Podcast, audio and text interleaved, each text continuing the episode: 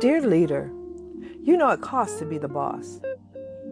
The podcast where we discuss real challenges, pitfalls, and rewards of being a leader. Next level conversation for next level leaders.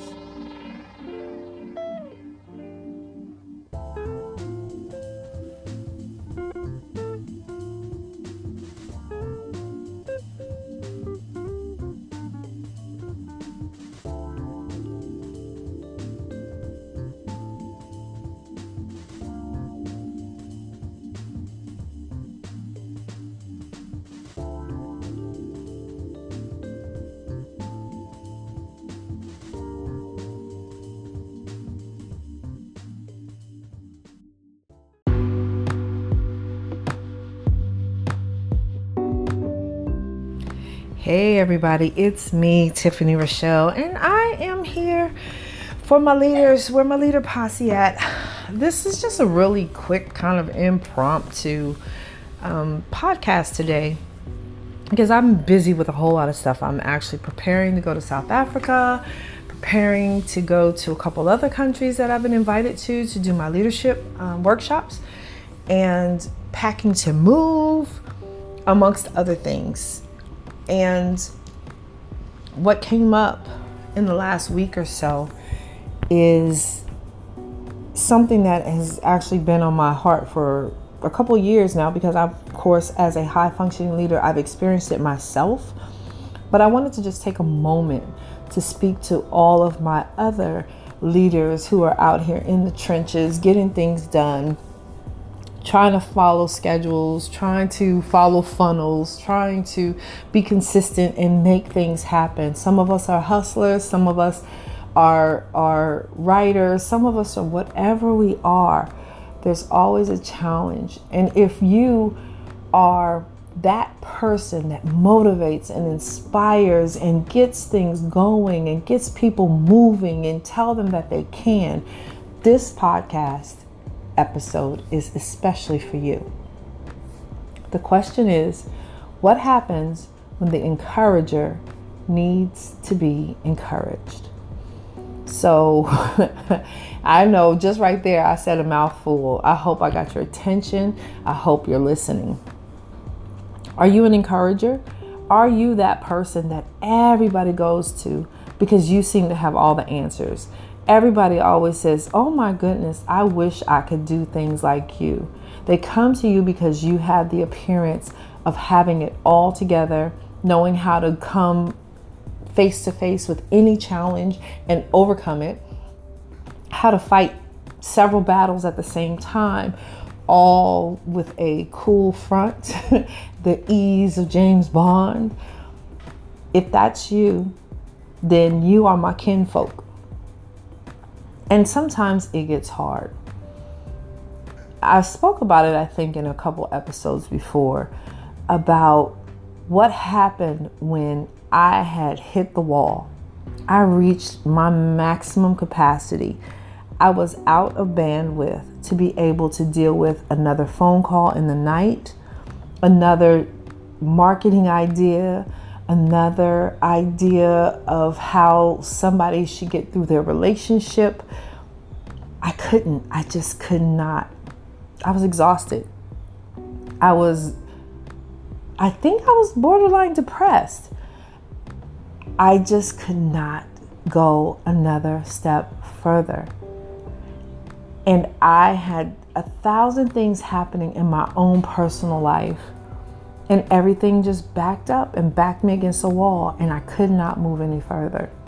And I was praying, and I was crying, and I was talking, and I was walking. And then I just had to sit down. I couldn't do anything. I refused to do anything. And that's a hard, hard space to be in. Many of us don't have the luxury of being able to stop. Many of us don't have the support system around us that understands us and will allow us to be who we are to the fullest. So, how do we take a breath in the midst of that situation, in the midst of that environment? Sometimes you just got to say no. Sometimes you have to be your own hero. And that may sound kind of like a letdown. Like, like I know for me, I was like, I wish Superman would come and show up and save me, or, or Wonder Woman, or Storm, or somebody would come and let me off the hook, sit me on an island somewhere with a drink and nothing. I just wanted to zone out, not think about a thing. Well, Superman didn't come, neither did Wonder Woman. I didn't have the time nor the finances to fly to a private island and just be there and veg out. So, what I had to do was I had to build boundaries in the environment that I was in. And I had to be honest with the people who were immediately in my circle of access. Sometimes those are the hardest people for us to be honest with about what we're feeling or what we're going through. We don't want to let them down. We don't want them to worry about us. I hear that often from my clients. Well, if I tell them something, then they're going to worry about me. Or if I don't seem like I'm okay, then they're going to try to answer it and there's no answer. Or I don't want to let them down and then they feel like there's a problem. Uh, newsflash, there is a problem. When our mental faculties are overtaxed and we are not in a good mental disposition, there is a problem. Houston, we have a problem. And our desire to be the hero or sometimes the God, keeping it real, in the people's lives who are around us and who come to us for comfort and advice we are very hesitant to be vulnerable. We're so hesitant to let somebody else see us in a weakened position. And there is where our kryptonite is. We create our own flaming um, pit of despair because we refuse to allow ourselves first to be vulnerable and to be in a weakened state. And then we use other people's access and ideas of us to dominate how we proceed. So I would say my first step was to be honest with the people who had the closest access to me. And I had I was prepared for them to not like it, to not understand it, but I had made up in my mind that I need this time for me. I don't have anything else to give and I cannot give and I refuse to give. I wasn't mad at anybody.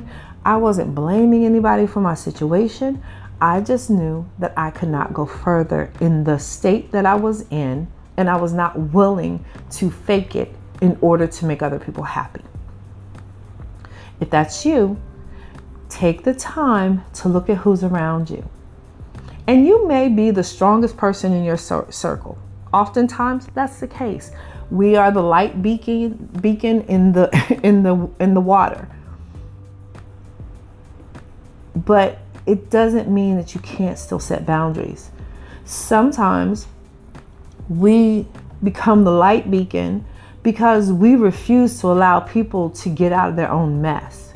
We refuse to let them walk in the dark a little bit for them to find the light switch we just instantly light the path and say, Follow us, jump on our back, we'll take care of you.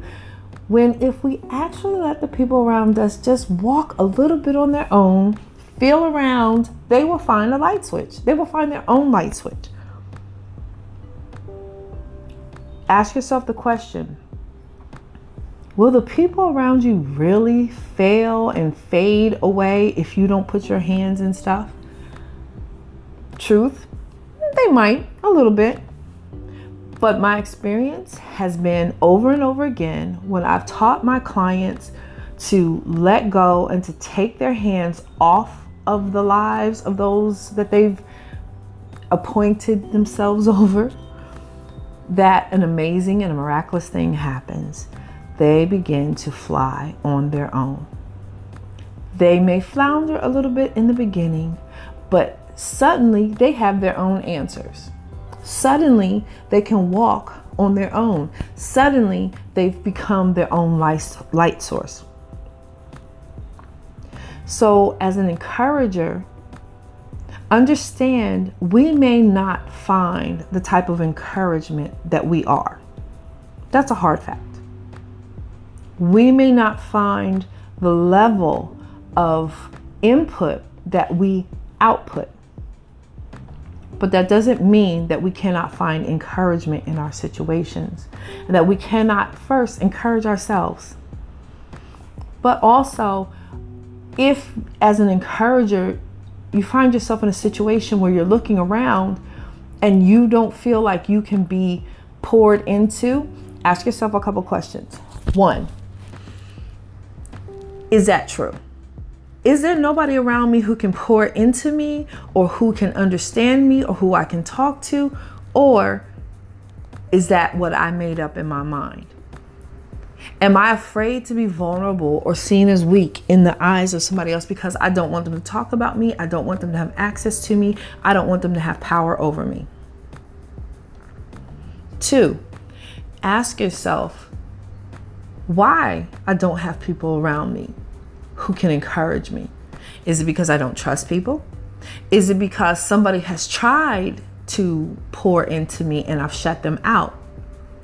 Is it because I feel like I know the best out of everything and everybody and I refuse to give anybody access because I don't trust them? We go back to trust, which is at, which is at the top of the list.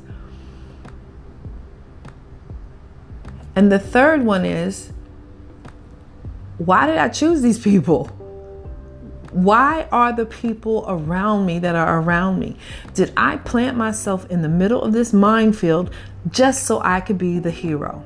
So I could feel needed, so I could feel wanted, so I could feel special? Did I create this reality so that I could feel like I'm better than other people? That's a real question, y'all. Why did I choose these people to be in my immediate sphere? And when am I going to start choosing a better group of friends, a better group of people? You should have at all times one person who can grow with you and take the journey with you and then another person who's above you, who can mentor you and help guide you through the minefields that you may face. Everybody else can be love, everybody else can be extra support, but there should be at least two people who can, one, understand your journey from two different angles a person who's already been through your journey and a person who's going through the journey with you and growing as you grow. And then as you get higher up and better equipped at navigating this, the third person you should add is the person that you are teaching to do the same.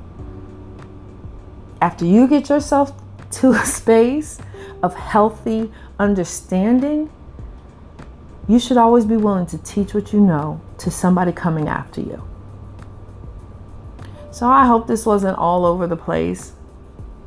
It's like I said, it was just impromptu and I was just sitting here because of some things that happened last week and some things that I've just seen and remembering for myself when I couldn't find when I needed encouragement and I was able to speak out and say I wasn't okay. And I had people around me who allowed me to go through what I went through and they supported me through it.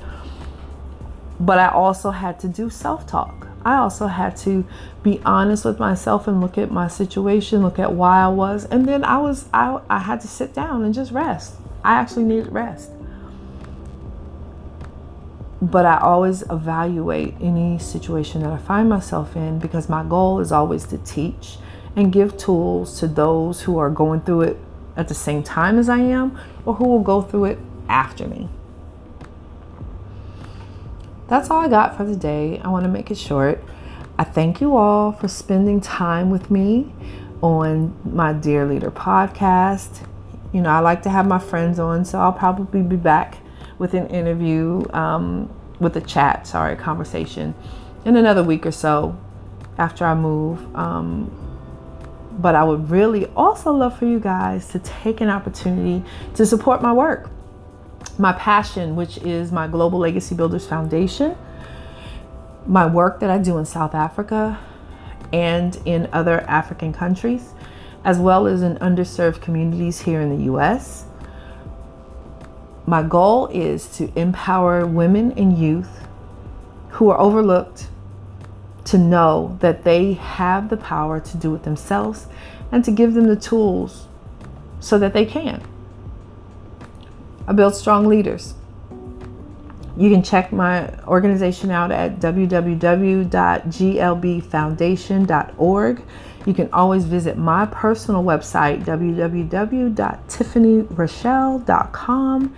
And as always, you can follow Dear Leader Podcast on Spotify, Google Podcast, or just listen to it right here on anchor.fm forward slash Dear Leader.